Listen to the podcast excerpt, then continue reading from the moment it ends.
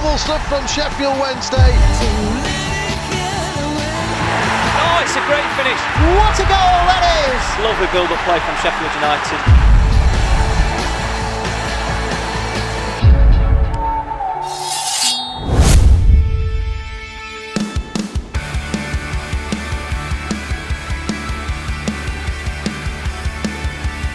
bringing you the latest from across the Steel City. This is Football Forum. A very good afternoon to you, and welcome along to uh, to a brand new year on Football Forum. Happy New Year! It is 2022 now, and as we start our fifth uh, year in uh, calendar year, shall we say, um, of this program, we are going to make things bigger and better for 2022. As ever, I'm Joseph Hadfield, and I'm here to run you through all the action uh, over the festive period. I'm here, as ever, in the company of Josh Chapman and Connor Thorpe. Afternoon, fellas. Good afternoon. Hello. This is the programme where we discuss the Blades and the Owls, and there's all the latest talking points from across the Steel City. So, across Spotify, Apple Podcasts, Amazon Music, and uh, whichever podcast provider you prefer as well. Here's what's on the way for the first show of the new year. You know what they say? Never let a black cat cross your path or beware bad luck. Well, Wednesday didn't heed that warning as a disaster of an evening left many Owls fans stranded on the A1 and the Owls themselves with a 5 0 defeat at Sunderland. Taming of the Shrew, more like tamed by the Shrews, Wednesday slipping to yet another defeat, this time 1 0 at Shrewsbury. We also turn our attention to the weekend's action as the FA Cup third round arrives. Wednesday aren't playing though, but United are. They're heading to Wolves on Sunday. And after loads of postponements, forgetting to predict and just failing altogether, hopefully we can start 2022 better on Unpredictable. On Spotify, Apple Podcasts, Amazon Music, and on your smart speaker. Alexa, play Football Forum. We may have left shoe, but we still focus on Sheffield's red and blue. This is Football Forum. And it's live. So, thanks for joining us here on Football Forum for our first show of 2022. Great to have your company as ever for this new year, should we say? Not a new season, obviously, because we're halfway through that. And uh, this being 2022, obviously, remember uh, this point last year, um, we brought in uh, well, we moved to Spotify, obviously, and we brought in our new uh, all our new jingles. And uh, 2022 is no different. We've also made an addition to this program. Our team of nine has become a team of ten, and the man who uh, who has joined our team, you've heard him on the program before. He's become our new social media manager. If you've not seen as of yet, and he joins us on the uh, the show um, this afternoon as our uh, our secondary Wednesday expert. Afternoon, Will Lowley. Good afternoon. Delighted to be joining the team. Great to have you on the team. So uh, the shirt will be in the post. You've got the choice of right back or goalkeeper, whichever you prefer of those two. And um, Will will be running our uh, our social media, as you may have seen on Twitter, Instagram, and Facebook for uh, for the foreseeable future. Uh, big plans for 2022, and we've already made our first one. So onwards we go then to the action for the uh, for Wednesday's games over the uh, the Christmas period, shall we say? Because obviously United haven't played since the 20th of December. That was on uh, our last show before Christmas. Uh, we didn't have a show last week because we had no games to play, but we have got two for you from Wednesday um, as they were off to Sunderland on uh, on the Thursday just before the new year. And then uh, they also had another game on Sunday, the 2nd of January. Now, we have no commentary for this because it was an utter disaster of an evening for uh, for Sheffield Wednesday and their fans. Obviously, uh, a uh, an accident on the A1 uh, resulted in many fans and a load of commentators not even being able to get to the ground to the Stadium of Light. Never mind um, watching the game. Um, well, they didn't miss too much. I'm, uh, we've not got any commentary, but I will let you know that um, well, it was a five 0 defeat, a heavy five 0 defeat um, for Sheffield Wednesday, and uh, well, it didn't really start very well, did it? Because um, where is it gone? There it is. And it didn't really start very well because Ross Stewart, he got himself off the mark in the 12th minute, added a second in 36. Callum Doyle uh, made it three uh, just before half time, and Ross Stewart completed his hat trick just before the hour mark. Oh, here we go. Benjamin Mbunga Kimpioka. That's not too bad. Uh, with a quarter of an hour to go, sealed the deal 5 0 at the Stadium of Light in front of all 34,500, and there's about 5,000 that never even made it uh, stuck on the M1. So that was. Uh, was Thursday night, and then Sunday it got even worse with Shrewsbury uh, going, uh, well, hosting Wednesday and a 1 0 victory for the Shrews. Um, down in Shropshire, wherever it is. Uh, we're going to get reaction to Shrewsbury in a bit, um, but we're going to focus on Sunderland first, and we've got two bits of Darren Moore. Let's see what he had to say first of all after the Sunderland game. Disastrous evening, really, for us. Um, just nowhere near uh, what we was. We, we started the game bright. Um, I thought we put us put them on the back foot. Um, was in the ascendancy, but you can't give away goals like that tonight, and we've given away stupid goals tonight. So, uh, for our point of view, um, and in terms how we've been over weeks and months and that, that was um, way short than what we expected from the team. Darren Moore there after Sheffield Wednesday's 5 0 thumping at Sunderland. Will, obviously, you were one of those lucky few that managed to, to make it up to the Stadium of Light. Um, what did you make of the game? I mean, we might as well start where it all ended with the scoreline 5 0. Um, you don't have to be a football fan, particularly, to notice that that's a heavy defeat. There was, it was our first game back since COVID. Everyone was sort of not knowing what to expect. We'd had a couple of weeks off. We didn't quite know which players had not been playing, who had been isolated, and who had been doing their minimal amount of training that they were allowed to do. Um, but to be honest with you, it was embarrassing. Um, there's no way to sugarcoat this performance. A 5 0 from any team defeat wise is absolutely embarrassing and unacceptable. The team looked completely anonymous. It was disjointed. There was just nothing about it. Um, in the opening 10 minutes of the game, I thought we actually looked settled. I could see a system today. I could see Nathaniel Mendez-Laing was uh, coming down the wing and he was looking quite healthy and exciting down there. And I was thinking, you know, you can see what we're going for. And then it just all fell apart completely. Like you said, Ross Stewart completed his perfect hat trick um, within 60 odd minutes of the game. Um, and it just looked absolutely all over the place. Uh, and it's worrying because we look at that game as maybe a one off. You know, every team across the world has this game in their season where maybe they will lose four, five, or six nil. Cardiff City last season lost five 0 to a Sheffield Wednesday side that got relegated. You know, this happens across the world, but it's how you follow that up and how you react. And unfortunately for us, with the way the game went and the way it finished, we didn't follow it up. Uh, like you said earlier, a lot of fans couldn't actually make it because of an accident on one of the motorways to the game you know, that's even more of a reason to not go and lose 5 0. There's people who have spent their hard earned money after Christmas. You know, everyone's broke after Christmas, big family spendings. And to lose 5 0 just simply isn't good enough. No, tell me about it. It is um, obviously it was a, a nasty accident. Obviously, um, thoughts with all those involved um, and all those that are pretty much sat in the cars and, and vans and what have you for for five hours, not being able to go anywhere.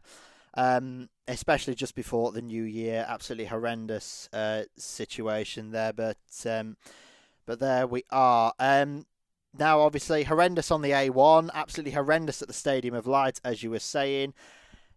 For a team to lose 5 0, and we, we mentioned this on, on Football Forum uh, just before the, the pandemic hit, when Wednesday lost 5 0 at Brentford, you may remember uh, back in the Championship. It was it was an absolute disaster class from from Wednesday at that point. That was under obviously uh, Gary Monk at that point. I think I'm right in saying, and it seems like Wednesday are, are going in this cycle all the time.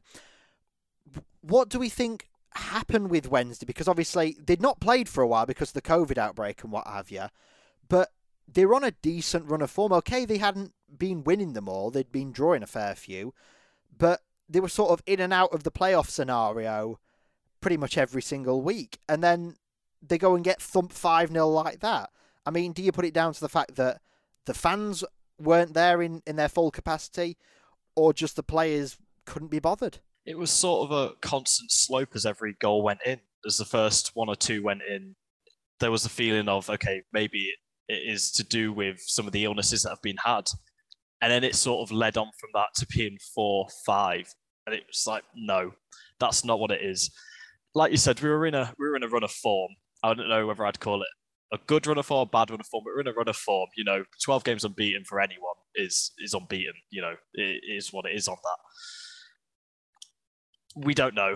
The thing is, there's so many things that happen between our last game to this one that we won't know about.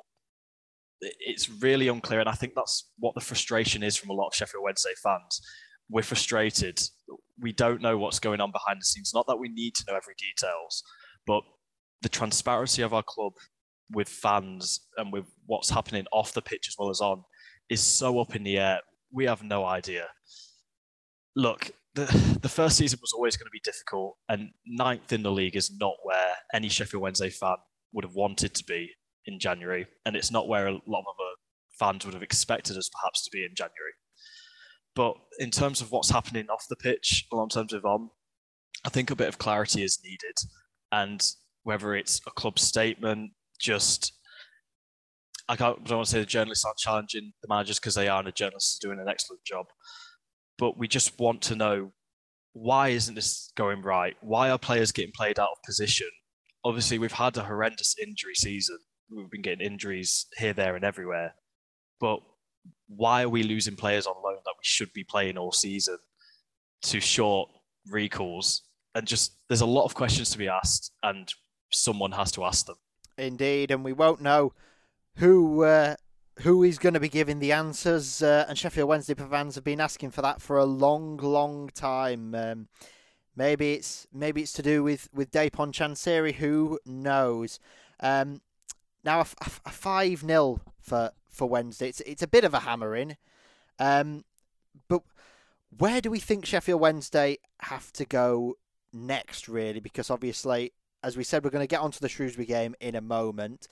Um, but a five a five nil, it's you, you can you struggle to come back from that. And what really does Sheffield Wednesday have to do in this January transfer window to sort of to sort themselves out, basically going forward?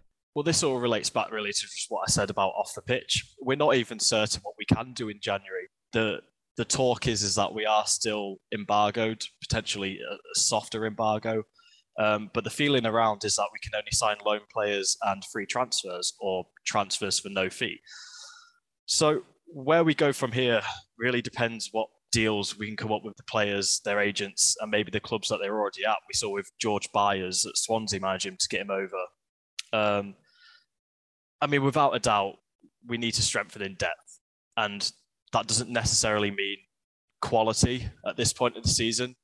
We need some numbers. If we can get two or three centre backs that can come in, so we have to stop playing Marvin Johnson, who was a left winger, at centre back, then that's what we have to do. In terms of where we go after a 5 0, it's all about the response, which we'll get onto in a bit. And it's such a difficult one to come back from, especially in the modern day of social media and everything else that comes alongside with it. The the talk, the abuse, the conversation that happens off the pitch just between fans, and I'm not even talking about the players here. It, it can split a fan base. It can it can cause this sense of toxicity, if you like. Um, so where we go from here is we try our best in January, and from our first few signings, should if they come, we'll see where we're going. Indeed, we will. Now, as we say, Sheffield Wednesday had two games um, over the uh, the winter period. That is Sunderland done and dusted. And frankly, we want to park it now and not mention it again for uh, for a very very long time. Um, but as I say, they're also playing Shrewsbury Town, and we'll touch on that game in just a minute. Your home for United and Wednesday. This is Football Forum, only on Spotify. You're with Football Forum for the first show of 2022. Much appreciating your company, and uh, thank you for joining us on whichever podcast provider you prefer to listen to us on. So, we've done the Sunderland game, now it's on to Shrewsbury Town, and a, a, a team really that, on paper at least, you'd expect Wednesday to, to pretty much walkover. But as we know, League One is no walkover this season, unless that is your Rotherham United, in which case they're absolutely storming up the league. Um, we've got no commentary for this one as well, and uh, Wednesday fans probably better that they're not hearing this anyway. Um, a 1 0 victory for Shrewsbury Town. Wednesday suffering yet another defeat. Matthew Pennington with the only goal of the game, uh, as I mentioned earlier, just before half time. Uh, let's get Darren Moore's thoughts after that 1 0 defeat away at Shrewsbury. A game that um, just got away from us in the end, you know, to lose it by set play. Uh, we huffed and puffed um, to get back in the game. And no second half, we had them penned back in. We just couldn't get that clear, clear enough cut chance um, to get back into the game. Um, yeah, it was just a disappointing afternoon, really, because um, you know we came in and on the balance of the play, we dominated the game enough uh, to come away with the right result that we was looking for today. Um, it was a better reaction than what we wanted from um, in midweek and that, but um, still we've lost the game today, so we're disappointed. Darren Moore there after Wednesday's 1 0 defeat on Sunday. Now, Connor, obviously, um, you saw the whole game, the entirety. You uh, you made the trip down to Shrewsbury. Um, what did you make of it? Yeah, it was uh, not a good response. I think in some ways a bit more concerning than the Sunderland game because I think it, there were some mitigating circumstances there. We've obviously come back. It was the first time people have played for ages because of COVID and they've all recovering from COVID. Um, but you would have liked to have thought that 90 minutes or 70 minutes because the start wasn't too bad, but 70 minutes of chasing shadows might have gotten some some sharpness into their legs. And it didn't happen like that. Um, it's, it's difficult really to to sort of judge the impact of COVID on, on this sort of thing, but I just think it was a, a really poor performance. I don't think we can use that as too much of an excuse, really, uh, because you know this is what teams have to deal with now. We've had that game to sort of get back into it. It was a obviously a pathetic defensive performance at Sunderland, and followed up by a really lackluster, uh, unimaginative, dull, flat performance at Shrewsbury. I thought it was it was really poor, to be honest. Um, you know, not much in the game really. Uh, Shrewsbury have improved recently, but they're, certainly one of the teams who are, who've been struggling in the league this season. And um, you know they'll probably be all right. They'll probably survive, but not much more than that. And I don't think we really look like much more of a better football inside. And you look at some of the players we've got in that team, or some of the players we're supposed to have in that team, and and I'm not saying we should go there and dominate teams every week, but I definitely think we should be creating more than we did against uh, Shrewsbury. It was you know, on the ball, really un, un, uninspiring, probably is, is the right word.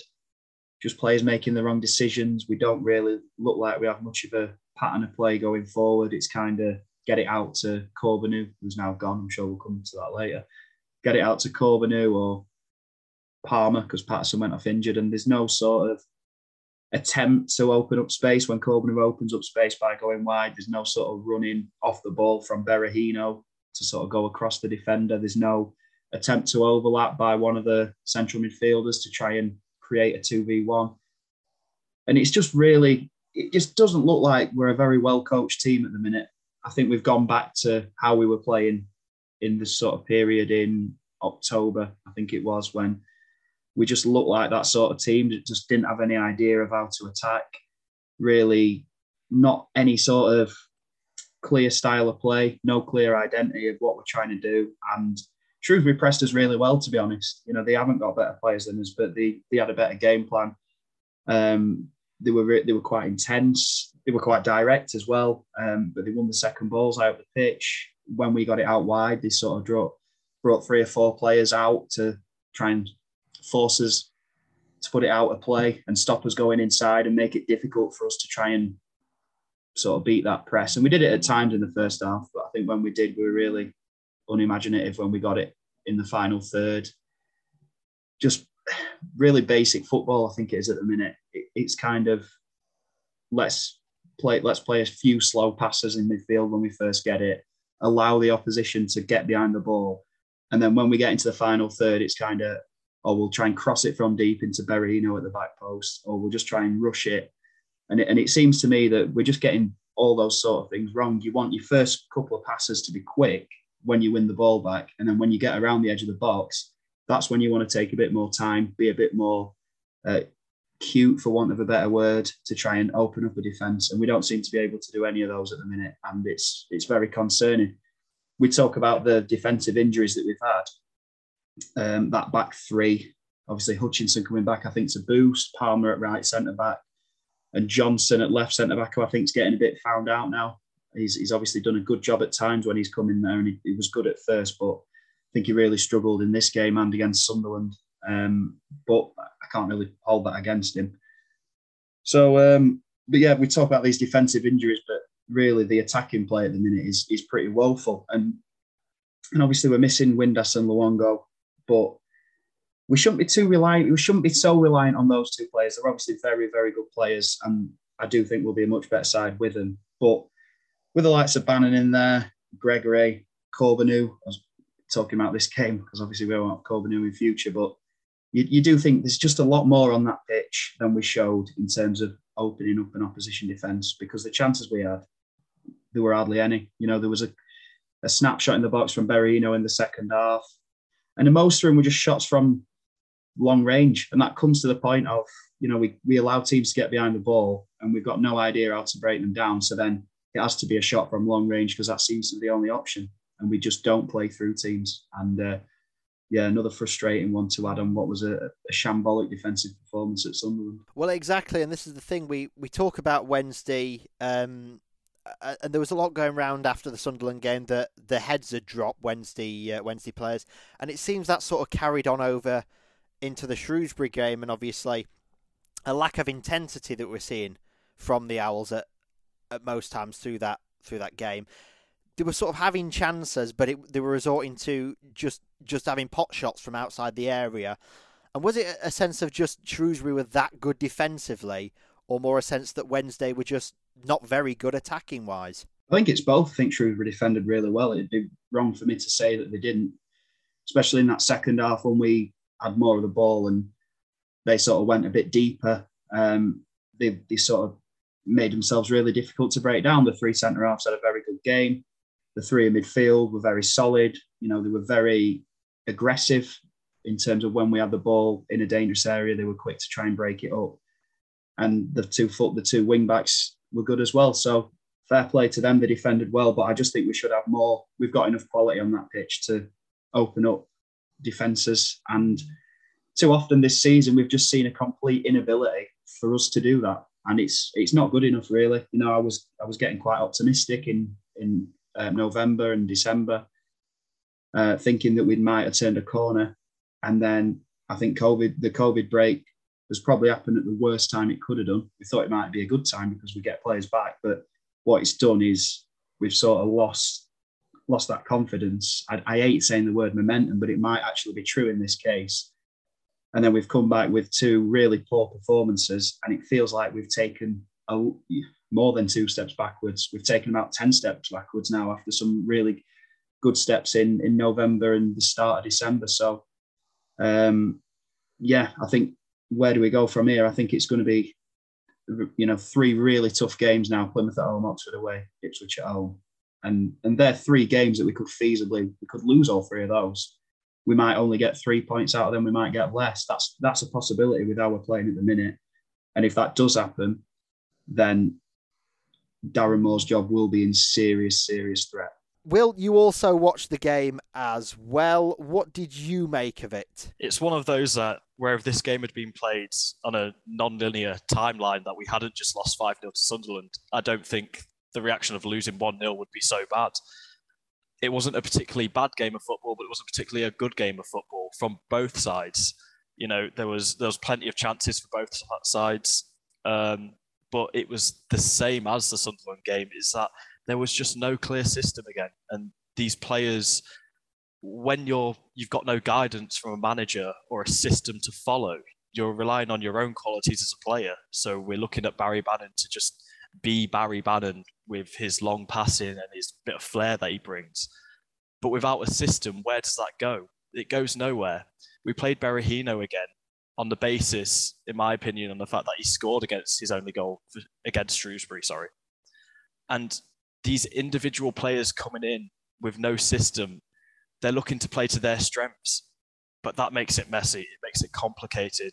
You're playing Theo Corbeanu in the midfield more centrally when he just he wants to drift out wide, which is then leaving that big gap in the middle because he's relying on his own contributions of drifting wide and his own qualities.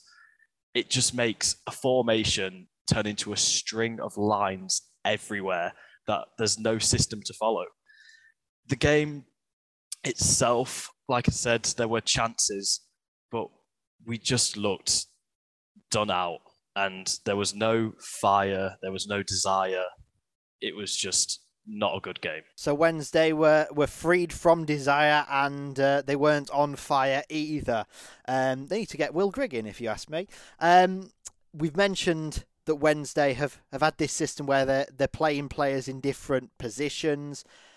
We obviously have just learnt this morning that Theo Corbeanu has been recalled from his loan at Wednesday. He's uh, he's gone and joined MK Dons now for the rest of the season. Wolves didn't choose to recall, and it was completely left up to Theo Corbeanu. He's decided uh, to to move to a fellow League One club. It it's it's a little bit worrying, isn't it? Because Corbeanu was one of those players at Wednesday that the fans got excited by. The they enjoyed watching him play. He's now gone to a to a League One promotion rival, shall we say? Do you think Wednesday have have let the ball slip a little bit with this one? I can't express enough how irritated I am by this decision. Not from Theo Corbeanu, and I'll get onto that in a moment. This is a player that, like you said, got fans excited. We didn't know much about him when he came, but from the second he was playing, you could tell there was a bit of flair. There was something about him. And when we started playing him a bit more, he was going into a wing back role, which he stated himself he had never done the defensive side of the game to that extent before in his career, maybe only once or twice, if that. So when the rumor came about that Theo would be leaving, I don't think anyone was surprised. You know, he's not been utilized in this system. It's tough to get him into this system if we're going to play wing backs. But when you have that quality of player, it's perhaps worth making a few slight adjustments, not to play around him, but to fit him into that system.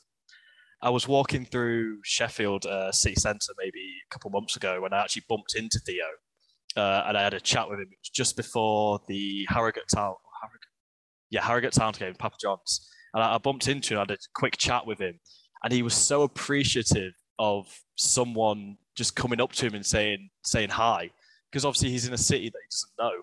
And he really enjoyed that. And just from that two minutes worth of interaction, if that talking to him, I could tell how much of a genuine, nice guy he was as well. And from his interviews before about Sheffield Wednesday, even when he's moved to MK Dons, he's wished us all the best. I don't think anyone can blame Theo for wanting to enhance his career further by moving to a club where he'll play and potentially have a promotion on his CV.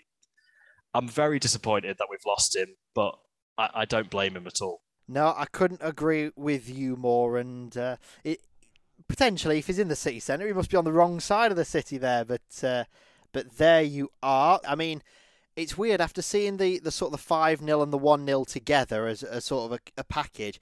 It keeps reminding me of what we were saying on our last show when we were in the studio before COVID, the the five 0 against Brentford. And we see we, I, am sort of thinking that these things keep repeating this cycle. Wednesday are just defensively all over the place shall we say. They're not really good going forward either. And it just seems like the team is is struggling to to keep interest. And obviously the fans are just getting annoyed week on week on week. So surely this transfer window obviously we're only at the start of it now it's going to be immense for Sheffield Wednesday, coupled with those three big games, as you say, Plymouth, Oxford, and Ipswich. Yeah, that's that's a fair point. and obviously Corbeanu going. I think you'll probably touch in that more detail with Will a bit later when I have to shoot off. But we we definitely need a left. It's we're at an interesting crossroads now, I'd say, because we've settled on this three-five-two system in recent weeks, and with the way it's going, do will Darren Moore not be tempted to switch to a back four, or maybe you know maybe a four four two or something like that? And that obviously re- requires like really different sort of players because you you know do you then go out, go out and sign a, an actual specialised wing back, or do you go and sign an actual left back and an actual winger? Do you hope that that wing back could probably adapt to playing either position? Um, and obviously this is the month of the transfer window. So maybe we've got to make that decision soon. Are we going to stick out with this three at the back? Because then we need to make the signings to really fit into that system, which is not what we did in the summer because we signed a lot of wingers. And obviously circumstances dictated that it wasn't working. And we went to a 3-5-2, which did work for a bit and now doesn't seem to be working. So do we settle on that or do we try and go to a, a different system, whether that's a 4-4-2, whether we try a 4-3-3? And I've got I guess you've got to sign players who you can see fitting into that system. And it, we're at the minute now where you kind of feel like that could change because of the results that we've had. And the problem is as well, we don't have another game till the 15th. So that's halfway through the window. So it could be a tough decision now for Moore what he, which way he wants to go. Does he want to sort of cover both bases and be able to adapt? Or does he want to do what he's doing, sort of stuck with the system and really tried to to get that going over a long period of games? And I don't know, maybe a bit more flexibility is the right answer, the right way to go down because how many times have we actually changed the system within a game when it's not been working? I think Shrewsbury was a good example. You know, you could take a centre half off, you could switch to a 4 4 2. Um, and, and there was a game, the Gillingham game, probably the best example of it, where we just were making the same errors going forward and we just didn't seem to be able to change the system during the game. And I think that's poor management, really, because I understand that you have one way of playing and that's fine. You want to sort of get everyone settled into that. But also within games you should be able to adapt. And it's not often that we've done that. And that's why we struggle to turn games around as well. So that is uh, is all the action and reaction done for the week. Obviously, Wednesday aren't playing this weekend, so we're going to turn our attention to United in a moment or two. But first up, it's the first one of the new year, and uh, because he's got all the games over the uh, the Christmas period. Thank God for uh, for COVID postponements, otherwise Chappers would have been here for about 20 minutes. Uh, he's got the first local roundup of 2022. Absolutely, and well, obviously, it's the Christmas period has been and gone. Um, it's often a very, very busy period, so it's a very, very busy local roundup. Could have been longer, but uh, thankfully, some teams have not played certain games that they should have done. Uh, anyway, we are going to start in the Championship and with Barnsley. Uh, their form under new manager Poya Asbaghi really hasn't picked up um, where they left off. Unfortunately for them, they travelled to Blackburn on the 29th of December uh, Joe Rothwell put the home side in front just after 24 minutes um, to, to really compound a, a, dismal Christmas period for the Reds. Carlton Morris actually pulled a goal back and levelled things up just before the half time break um, in added time at the end of the first half. But Ben Brereton Diaz, um, in his Chilean roots, uh, scored again. That was his, I think that was uh, the goal to take him past 20 league goals um, this season. He scored in the 65th minute uh, to put Blackburn 2 1 up and to give them all three points. Barnsley didn't have a second game um, over the New Year period as their game against Forest got called off um, after Nottingham Forest informed the EFL that they could not fill their fixture uh, because of COVID. And Barnsley currently 23rd in the table without a win since the 3rd of November, and that was when they beat Derby 2 1. So, really worrying times if you're a Reds fan. Uh, moving down into League One, and Rotherham, well, they are facing better times. Uh, they are really going well at the moment. They hosted uh, Bolton on the 1st of January. They didn't have a game uh, no, they did have a game before that actually. They have been one of our busiest teams, but I didn't want to put another one in. Um, but Rotherham hosted Bolton on uh, New Year's Day, and Michael Smith put the home side in front after 40 minutes. Uh, but then two minutes later, Eoin Doyle um, put, uh, leveled things up. Um, to make it 1 all. However, Smith got his and Rotherham's second of the afternoon in the 74th minute to secure a 2 1 victory um, over Bolton Wanderers. That's um, Rotherham have not, apart from one game, uh, Rotherham have not lost um, since. Oh my goodness. Oh wow! Since the 11th of September, they've lost one game since the 11th of September, which is an absolutely ludicrous record. In fact, they've only drawn twice since. Oh my word! Since the beginning of November. So Rotherham going great guns at the moment. Um, but it was a different competition for them uh, on Tuesday night. It was the EFL Trophy, uh, third round and they travelled to Crewe Alexandra. And what a crazy game that was. Mikael Mandron putting the home side in front just after 11 minutes. Kieran Sadlier levelling things up uh, in the 41st just before half time. Smith, in a bit of a goal scoring form at the moment, decided to uh, get another one on Tuesday night in the 57th minute to turn the game on its head and 2 1 uh, 2-1 Rotherham. But Crew came back and it levelled through Scott Robertson in the 71st minute. But Rotherham wrapped up a safe passage to the quarter-finals thanks to Joshua Kayode's goal in the 82nd and Freddie Ladapo's goal in the 94th minute. Ladapo was actually handed in a transfer request at the Millers, so that's big news um, if you're a Rotherham fan. However, thanks to their great form, they're still top of League One. Uh, and in the well, it's a bit of a confusing one this, but they will face either Exeter, uh, Cambridge, or Portsmouth in the quarter-finals uh, of the uh, EFL Trophy. That's because I think Exeter have missed a couple of games, so Exeter have got to play Portsmouth. If Exeter to beat Portsmouth, then they have to play Cambridge, and if they beat Cambridge, then that's who Rotherham are playing. Confusing. Anyway, staying in League One, and Donny Rovers, uh, their dismal, dismal run of form continues. Uh, they travelled, uh, sorry, they hosted Sunderland on the 27th of December, and it was a very disappointing post Christmas game. 3 0 defeat there. Ross Stewart, Elliot Embleton, and a Ben Blythe own goal, uh, securing three points and three goals for Sunderland in that game. And then on the 2nd of January, well, it looked like their fortune had turned. 3 0 up at half time through Aidan Barlow, Dan Gardner, and Joseph Olowu um, away at Morecambe. However, Cole Stock- two from Cole Scott- uh, Stockton, a goal from Jonathan Obika, and Toumani Diagouraga in the 85th minute turning things completely on its head for Morecambe and making them, you know, giving them three points. 4 3 that game finish, which was absolutely ludicrous. And I did see a wonderful stat about Gary McSheffrey playing against Morecambe, but I can't remember it. I might try and find it later on. Uh, Rovers currently bottom of League One, six points from safety, and have actually played a game more than some teams above them. Uh, moving down into the National League, and Chesterfield uh, are still top of that National League table as they were at Christmas. Um, they drew 1 all against FC Halifax Town on the 28th of December. Jack Clark rescuing a point late on for the Spireites there. Uh, and they hosted uh, King's Lynn Town on the 1st of January on New Year's Day. Liam Mandeville with the game's only goal there um, to secure three points for Chesterfield. They have a massive fixture this weekend as they travel to Chelsea at, Sp- at Stamford Bridge in the FA Cup. So good luck, Spireites, in that one. And finally, Hallam. Hallam FC had a, a very successful last couple of games. Uh, the 28th of December, they hosted Brigg Town uh, with a record attendance as well for Hallam, uh, 1,128 people um, at the game at Sandygate on the 28th. Uh, Aaron Wilson in the 19th minute opening the scoring for Hallam, but that was before a Scott Phillips penalty levelled things up in the 47th.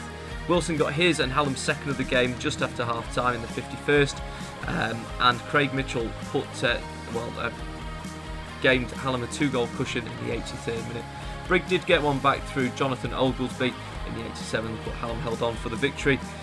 And they travelled to Hall, Hub, Hall Road Rangers the other day as well, uh, Kieran Watson in the 40th minute and Wilson again in the 82nd to secure a 2 0 victory over Hall Road Rangers.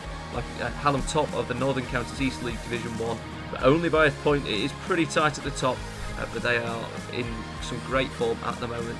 And that is your lengthy local roundup completed. And think about what it had been like if uh, if all the games Oh, had been played over the Christmas and New Year period. You'd have been here for half an hour. Um, just to point out, you were mentioning that stat about Chesterfield. Uh, Gary McSheffrey was part of the Chesterfield side that lost 4 3 at Morecambe after being 3 0 up at half time in 2013. And obviously, he's now in charge of Donny, who've just done the same thing. Uh, thanks to Paul Fisher That was for one. that one. Great start that. Absolutely outstanding start. Imagine losing twice in the same manner 4 3 to the same team. Exactly. Brilliant start. Well, uh, McSheffrey has done that now, and uh, hopefully, if he gets his scoring boots on, Padre Gamond might still be getting some silverware if he can get up to the New York Stadium uh, in a couple of uh, weeks and months' time. Obviously, Exeter do play Portsmouth on Friday night. Right, that is all the local stuff done. Back to United now, and uh, we're going to turn our attention to their first game in well since the 20th of December, um, and in fact it's uh, it's our first United preview of 2022, and that comes in just a second. Your home for the Blades and Owls. This is Football Forum. You're with Football Forum for our first show of the new year. Happy New Year to you, and uh, thank you for your company. So, onwards we go then to the preview, and there is only one this weekend because obviously Wednesday are poor, shall we say, when it comes to FA Cup football. So they have no game because Morecambe are playing Spurs. They were supposed to play them. Uh, United are in action. Obviously, they're in the Championship and they're heading to Wolves to Molineux um, for the first time in the Cup since 1958, if my uh, my stats serve me right. Um, now, obviously, we know Wolves are are a formidable opponent, shall we say? It's the uh, we're going back to the ground that uh, that on our commentary debut uh, early last year, Chappers provided Sheffield United with confirmation of relegation from the Premier League. Um, well, let's start with the obvious one. Obviously, we've not played since the 20th of December, almost three weeks now without a game. What kind of state do we think players are going to be in after not playing for for a best part of a month? Yeah, it's a um, strange old situation, isn't it? Really. And uh, I was listening to the um, official um, EFL podcast earlier um, as Paul Heckingbottom was on uh, with Mark Clemmit, and Clemmit actually asked him about that. You know, w- would your preparations have been different? Would your kind of training sessions been different for the last three weeks or so. If you'd have known you weren't going to be playing games in advance rather than preparing for the games and then finding out the day before that they weren't going to go ahead. And and and Heckingbottom was pretty honest in, in saying that you know what they would have done was would have been pretty different um, really. They, they'd have treated it more if, if they'd have known that they, they were going to have like three weeks off for example they'd have treated it more as a bit of a pre-season um, type um, time, I guess, um, with slightly, you know, putting the players through the paces to see where they're at, rather than just having to think, okay, well, we've got a game in two days, you know, we need to prepare for that, we need to prepare tactically for the opposition, blah, blah, blah. So it's, it's a little bit difficult to tell, because on the one hand, you think, okay, well, they've not played a game for three weeks, so they should be fairly well rested um, and should be you know full of energy and ready to go. So they've you know they don't have the excuse of oh well we've played three games in a week and blah blah blah. But on the other hand, you think well they've not played a game in three weeks, so they could be fairly rusty. And you know it's a it's a really fine balance between which side it's going to be. I'm hoping that you know the players are going to be full of energy. They're going to be um, full of commitment, full of running about, and you know really can go all the way for 90 minutes. Um, and further if needed. So, um, interesting one to, to look at. Wolves are a, a strange team under Bruno Lage in that they they really don't concede many goals at all. They don't concede many goals, and I'd say that they're a strange team under that because they don't do that. That's not what I mean, but they equally they barely score any goals either. I mean, I'm just looking at their their last one, two, three, four, five, six, seven, eight, eight games. There's either been one goal in that game or no goals in that game. Not even one goal for each side. That's either Wolves have won 1 0, they've lost 1 0, they've drawn 0 0 in their last eight games. and I just found that amazing. And even before that, you know, there, there weren't massive score lines 2 nils, 2 1s, 1 1s. The, the, the biggest scoreline of the season in the league was a 3 2 win away at, away at Villa. And obviously, local derby, you don't really know what you're going to do about that. So they they really are quite compact at the back, but they have a real issue with scoring goals, and that's been kind of obvious since the start of the season. Really, um, uh, the first kind of five six games, pundits and, and fans and, and everybody kind of tipped them to, to pick up their form a little bit. They just needed to find the back of the net a little bit more, but they they are quite wasteful with their chances. Um, in all honesty, um, and to be fair, they've not really picked up and they they played very very well against Man United the other day, but they had a lot of chances and didn't only put one away. And to be fair, the one they did put away was was quite a difficult chance from the edge of the area outside the area. So yeah, it, it's a strange one um, in terms of opposition. You, you, you know what you're going to get in terms of defensive solidity, um, because like I say, they don't concede many. But equally, we have to be on the same wavelength in that we have to try and shut them out as well, um, try and limit their chances, try and limit them to um, you know half chances if we can. Um, and yeah, I'm, I'm, interested to see how this one goes on on Sunday, Sunday afternoon, two o'clock. Yes, indeed, um, because of the uh, the FA's uh, broadcast rights and rules. But there you are. Never mind.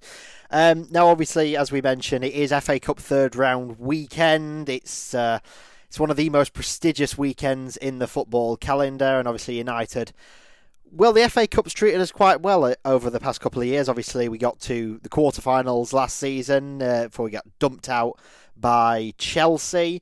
Uh, season beforehand, um, we obviously the famous Rediff and Cardin moment um, when we got past. Uh, we got past. No, we got past Reading uh, uh, eventually.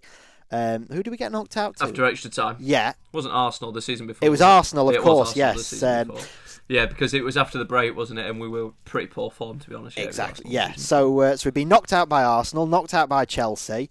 Um, so it looks like, well, will Wolves put up much of a fight? You'd have thought they will because it's it's the third round weekend and they're doing not too badly in the league. United, though, obviously, there is this promotion push that we'll put in inverted commas for the time being. Um, yeah.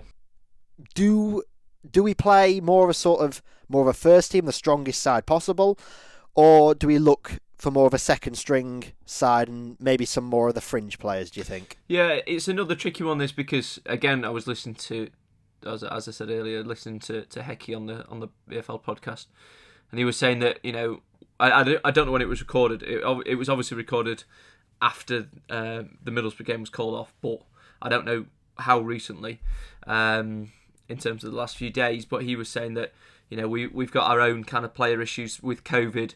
Um, so we've, we've got a, I think he said five or six, maybe more actually. I can't remember. Yeah, this is going to sound stupid. He either said four or eight. I can't. I, I've got four and eight in my head. Yeah, he said one of the two. Um, so you know we've got our own issues with COVID. We've got our own issues with injuries. You know, Rhian Brewster. I know he's he's back in training, but I don't think he's quite ready to play. Gibbs White obviously can't play because it's his parent club, um, but he won't be able to play anyway because he's he's also injured. Um, Guardiola, who you might bring in as a as a rotation player, has only just come back into training. So yeah, we, have got our we've got our own issues with player injuries and, and COVID issues. So I almost feel like we we might be slightly limited to the team we can play, um, and I think the team we can play this week might also be the team we play next week against Derby. Um, it, it's it's tricky in, in terms of the selection headache as to who you would like to play. I, th- I think if Heckingbottom had his all his players available to him, I think he would play a first team or as close to a first team as he as possible, maybe one or two changes. But I think he would play a first team just to try and get minutes back in the legs, um, just to try and get that kind of keep that winning feeling going. I guess with try and keep a settled side. Um, so I think he, if he had his all his players available to him, I think that's the way he'd go. But obviously, where it doesn't seem like we're in that situation where he can necessarily do that. And I think maybe changes will have to be made um, in order to keep everyone fresh, in order to um, get past injuries and things like that. So, yeah, tricky one. Um, I'm I'm really not sure what kind of team's going to be out because obviously, um, you, you, well, obviously Heckingbottom's going to keep his cards close to his chest in terms of who's out and through COVID, who's out through injury that we might not know about. So it's tricky to predict what team it's going to be. Personally, like I say, I, I would have gone for a strong 11, um, like a first team 11, just to try and get minutes back in the legs. And I think that's probably what Heckingbottom would have done as well. Um, but who knows if that's going to be possible to do because of injuries and, and COVID and things like that. Indeed. Uh, so United obviously taking on Wolves two o'clock on Sunday isn't available on uh, on TV, but you can you can listen to it on BBC Radio Sheffield, of course. Um, and uh, if there's any plugs for any podcasts, um, well, uh, we, we've given the EFL a couple this week. Um, just to update you on Unpredictable, because we are going to move on to that now. Obviously, there is only one game for us to predict uh, this weekend, and, well, it's been a disaster basically because we forgot to. Uh, we forgot to, to I've got, forgot to fill, uh, update the scores and uh, we forgot to predict a load of Wednesday games. So uh, realistically, as things stand at the moment, Chappers is still winning with 61.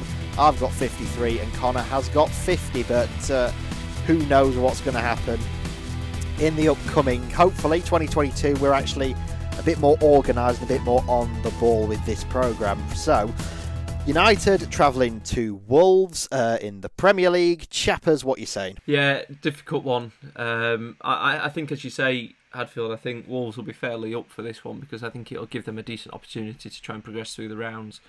Um, especially after a slightly disappointing Premier League campaign for them. Um, currently sitting eighth, but they they they have picked up a little bit recently. They've got a few points, but they by by their standards they should probably be slightly higher up. It's a funny old Premier League season this year. Um, after after 90 minutes, because obviously it could go to extra time. Um, I just I can't see it being a particularly high scoring game. But then again, I don't know. It depends which team plays. Uh, I'm, do you know what? I'm going to I'm to be ambitious. I'm going to say two one United, but I don't think it's going to be that. But that's what I'm going to say. I, I was toying between one one. I was going to go one one for a while, and then I thought actually no, I think we can turn them over. So I'm going to say two one. Right, two one for Chappers. Connor. Yeah, well, Paul Paul Heckingbottom said they're missing 11 first team players. Um, Wolves, I don't think we've really got much to go off with how they're how seriously they're going to take it. Bruno Lage is obviously his first season in English football. It's Wolves' first FA Cup game under him, but I don't know. I imagine they they'll feel like they've got a decent chance of winning it. I think with United having 11 first team players out, Wolves should still win. So I'm going to go 2 0 Wolves. 2 0 Wolves for Connor. I'm going to go. What am I going to say? I'm going to say. I'm going to say 1 0 Wolves. I don't think United uh, are going to do it. It's going to be a, an exit from the first uh, from the third round of the FA Cup. I just think Wolves are going to win. I mean, let's be fair, the last time we played them in when we got relegated from the Premier League, we lost 1 0. That was all it needed. And uh, I just think it's not going to be enough on this time around. And Wilson, as though you're joining us this week, you might as well have a prediction as well. Wolves against Sheffield United in the third round of the FA Cup. Yeah, I'll take off my uh, blue and white rose tinted goggles for this one. I do think Wolverhampton have an amazing season. Look, it's the FA Cup. There's always rotations. They're at home. I'm going to have to go with 2 1 Wolves for this one. A 2 1 victory for Wolves as well. So that about does it for our first show of 2022. Big thank you to Will, who are now is part of the Football Forum family. He's wearing that purple with pride, and uh, he'll be in charge, as I say, of all the social media on uh, on our pages from now on as well. Uh, myself, Chappers, and Connor will be back next week as usual to bring you all the reaction. Funny enough, from only one game because uh, obviously Wolves are playing United, and there is there actually might be midweek games as well. So we don't know yet. We can't be certain uh, with all the COVID rearrangements. But we can say we've got one game at least next week, fingers crossed. Um, and obviously, Wednesday will be back in action the following weekend, so we'll be previewing their game as well. But from the three, from the four of us, should we say, and all the team here on Football Forum, thank you for joining us. And as I say, we are back now for 2022. We'll see you next week. Thanks for joining us. Good night. Bringing you the latest from across the Steel City. It's a beautiful This is Football Forum.